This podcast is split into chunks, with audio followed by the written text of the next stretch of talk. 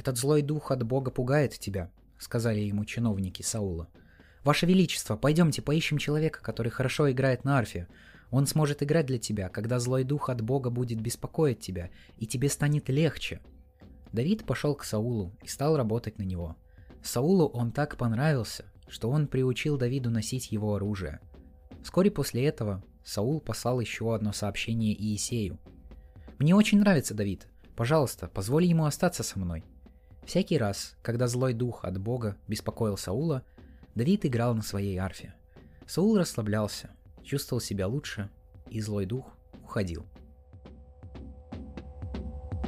Только что вы услышали фрагмент библейских текстов, в котором упоминается использование музыки в терапевтических целях.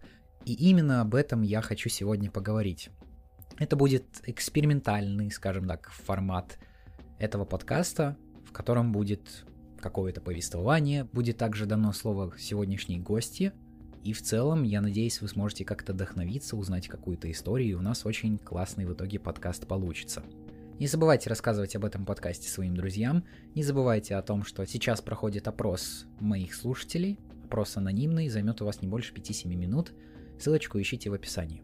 А мы будем начинать.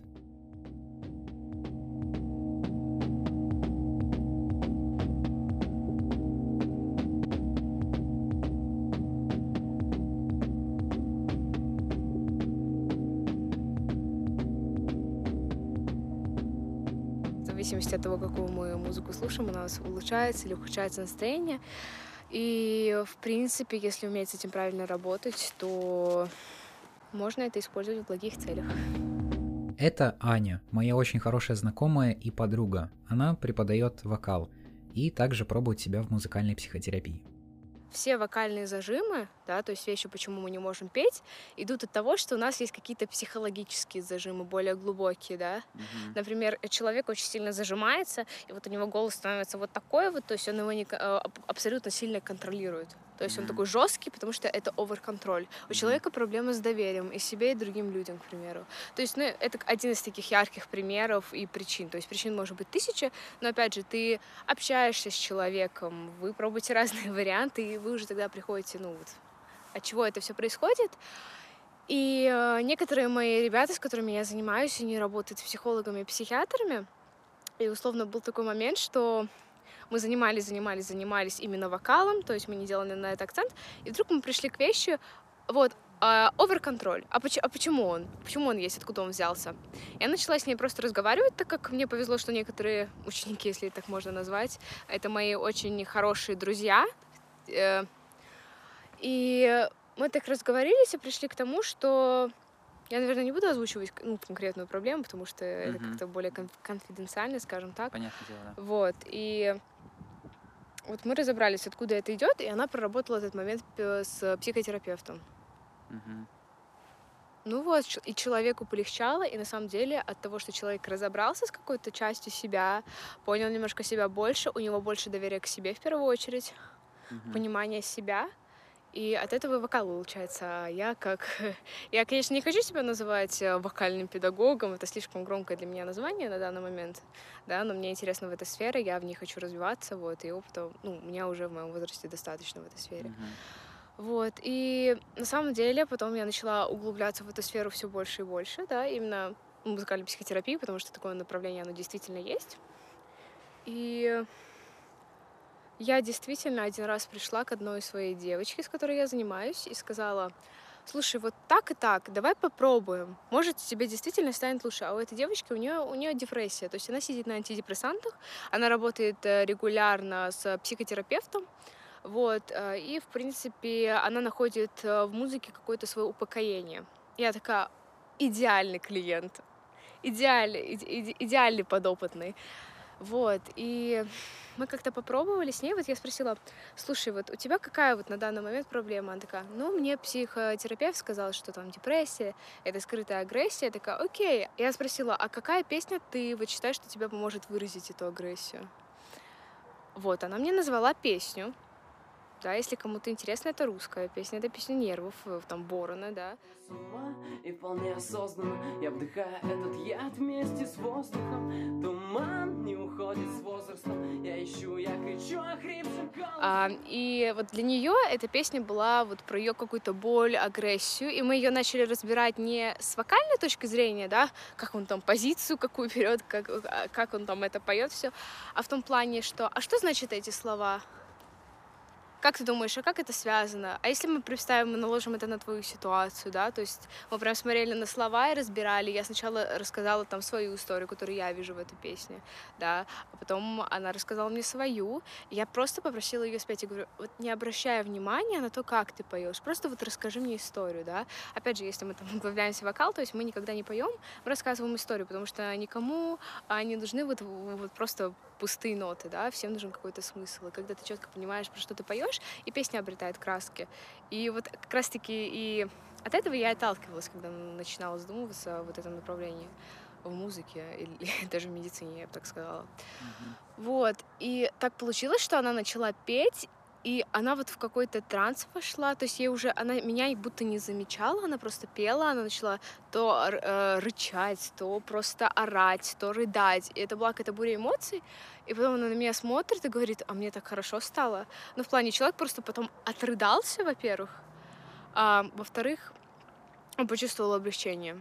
Просто у некоторых людей также в наше время, особенно в век толерантности, в век осознанности, а также есть такая проблема, как э, неумение выражать свои эмоции, свои чувства, прятать это все век хороших детей. Да, конечно, сейчас идет а, популяризация того, что вот мы такие, какие мы есть и так далее, но мы живем сейчас с родителями, которые воспитывались в постсоветском пространстве. Что от нас хотят? От нас хотят, чтобы мы были хорошими мальчиками, хорошими девочками, да.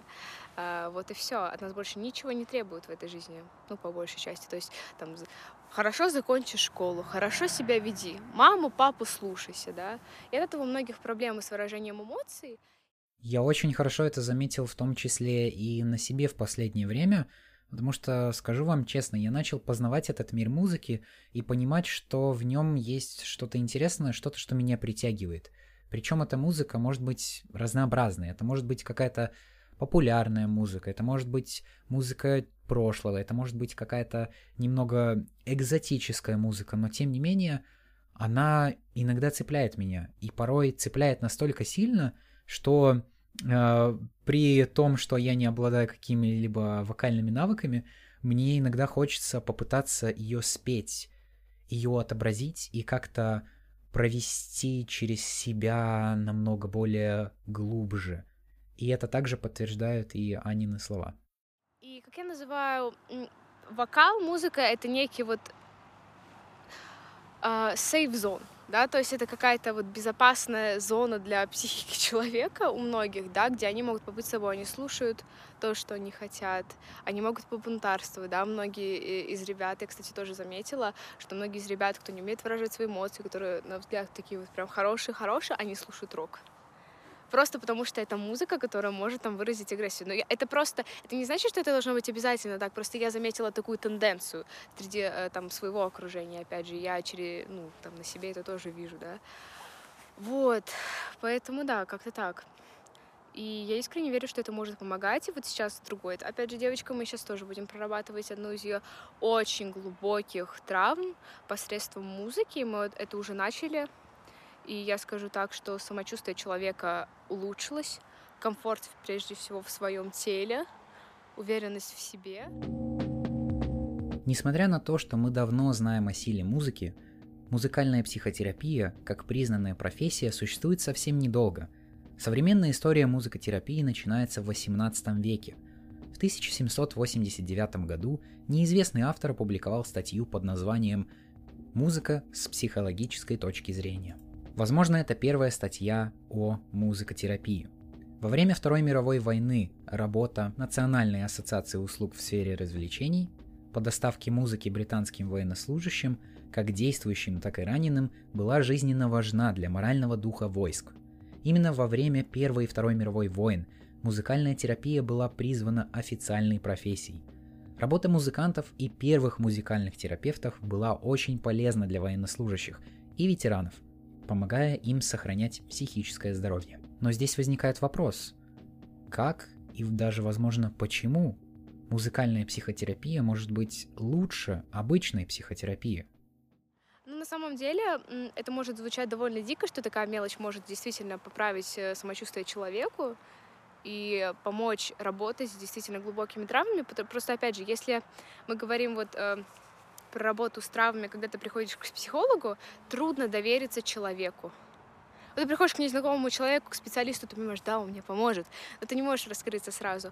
А музыка — это же это то, что проникает очень-очень глубоко. И особенно если человек сам выбрал эту песню, и он понимает, что от нее вот у него что-то колет в груди, и мы это используем вот такими путями на благо, то это другой эффект.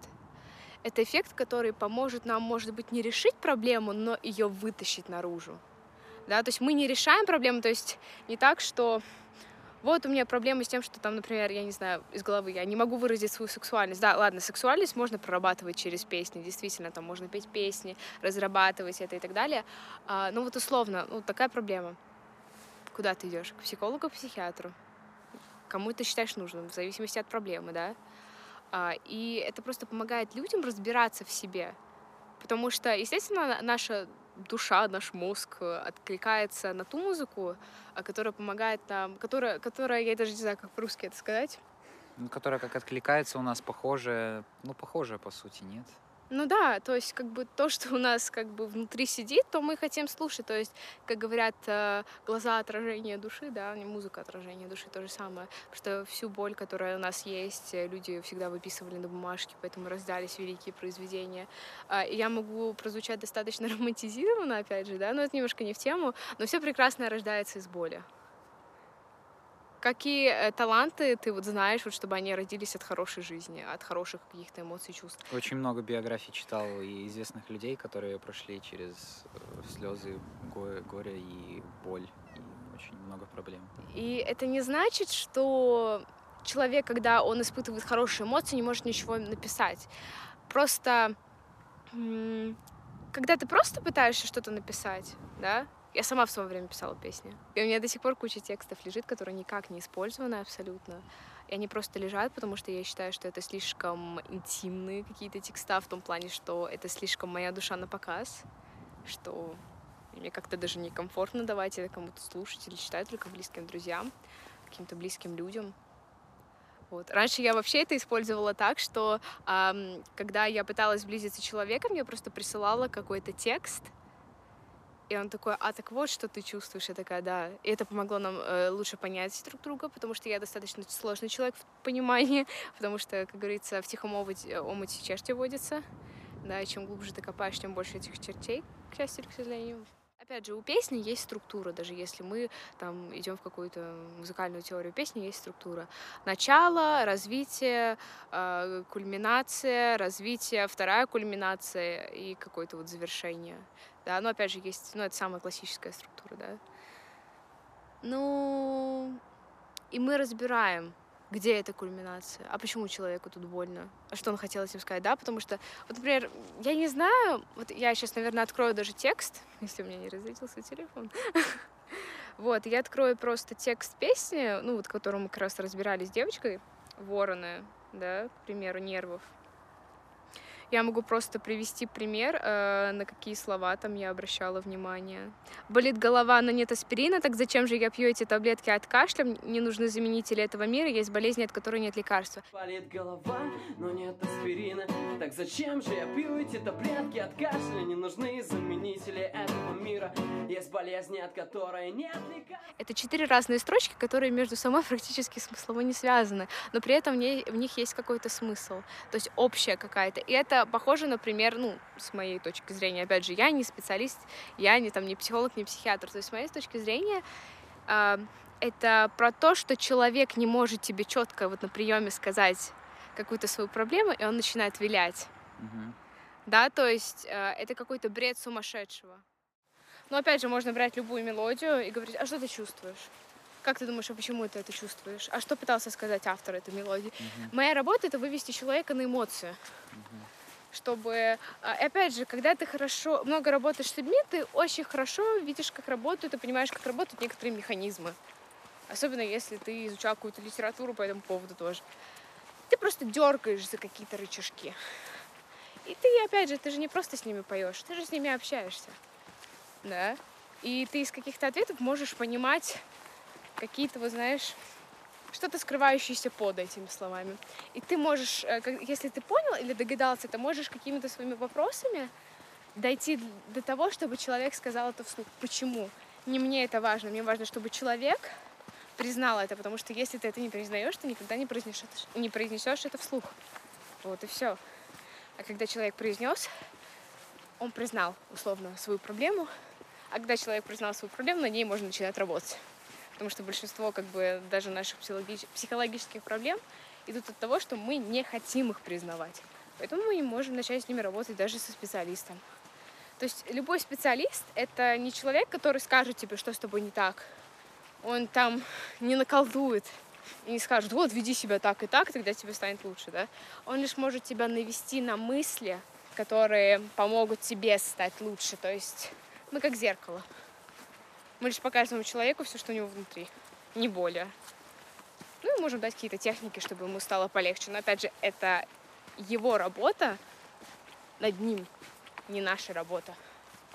Вот и все.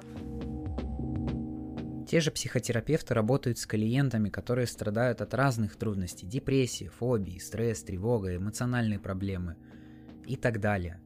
Их деятельность может включать проведение терапевтических сеансов в контролируемой среде – Использование вербального взаимодействия для изучения поведения. Отношения и эмоции. Помощь клиентам в понимании и решении их внутренних конфликтов. Однако для того, чтобы вам работать психотерапевтом, вам нужно реально учиться в медицинском университете и получать соответствующую квалификацию.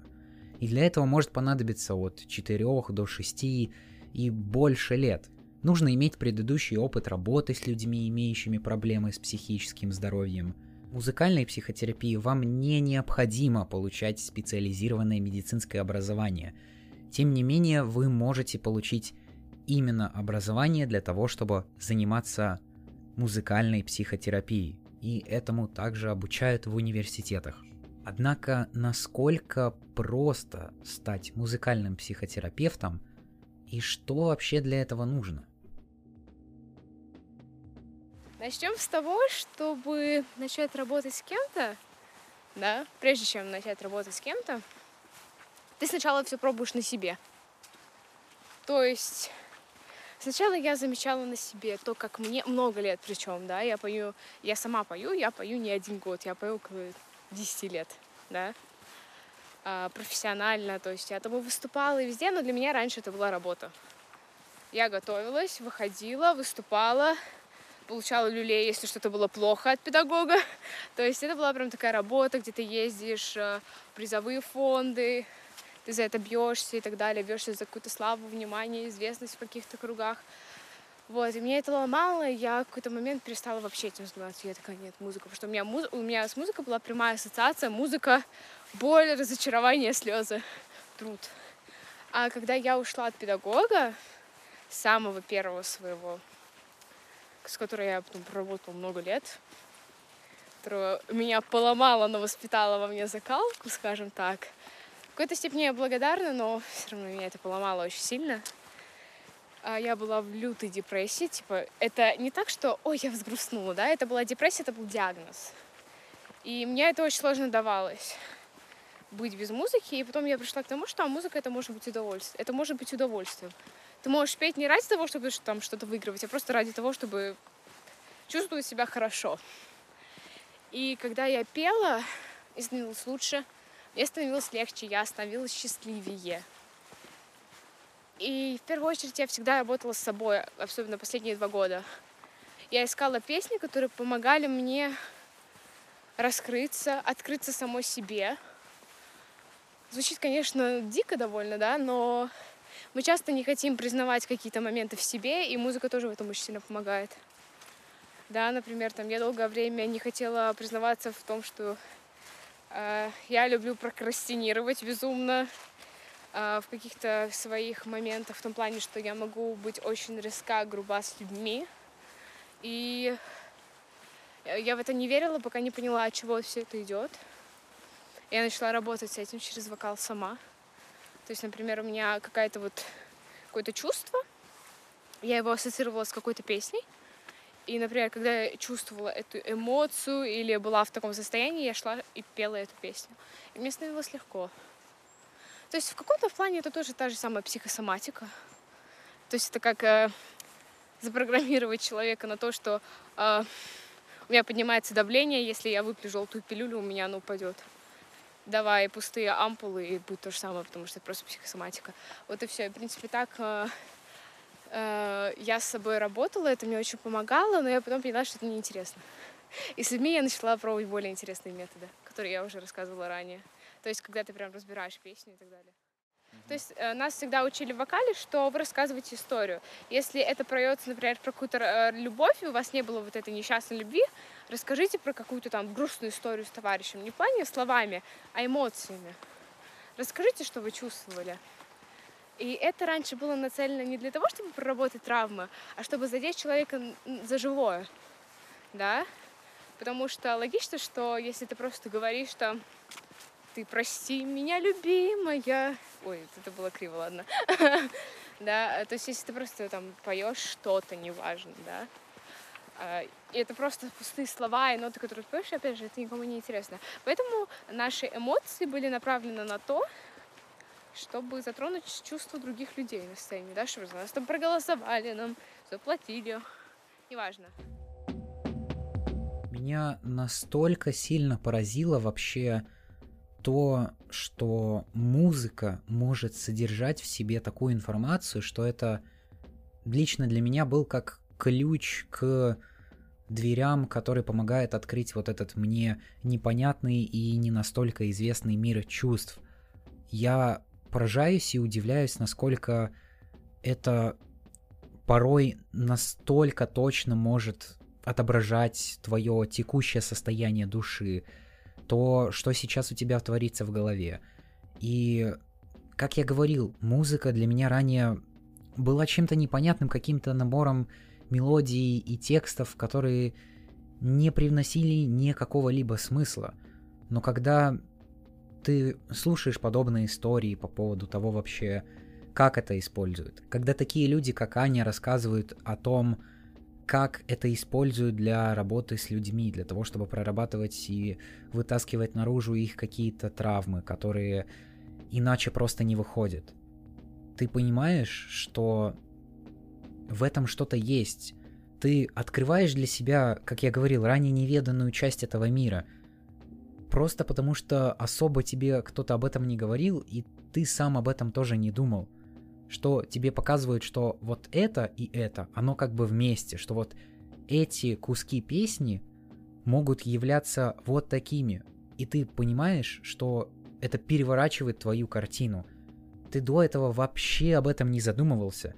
И лично у меня после разговора с Аней появился огромный интерес просто изучать какие-то песни, изучать их те- тексты, их смыслы, чтобы в том числе, возможно, и искать какой-то отклик себе, чтобы можно было лучше понять себя. И это удивительно, когда порой мы застреваем в каких-то своих картинах, в каких-то своих рамках и просто не знаем, что нам дальше делать.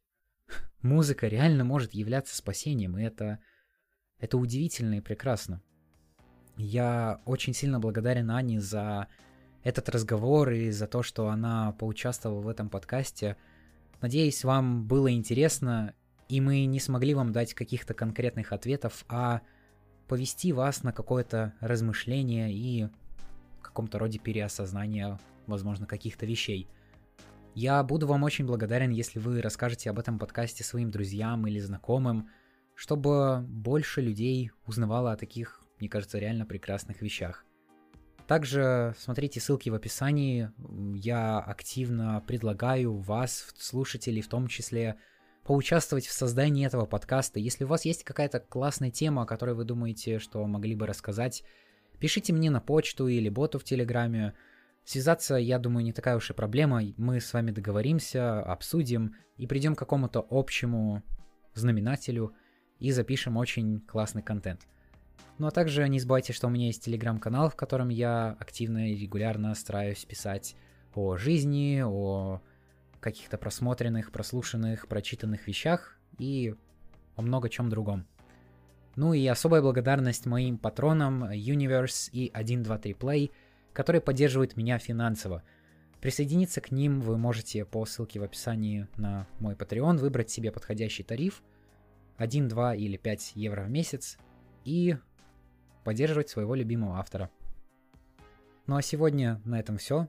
Дайте знать обязательно в комментариях в Телеграме, в отзывах в Apple Podcasts и в других площадках о том вообще, как вам такой выпуск и что вы о нем думаете. Стоит ли иногда такие выпуски делать почаще? Ну а мне остается вам сказать удачи и пока.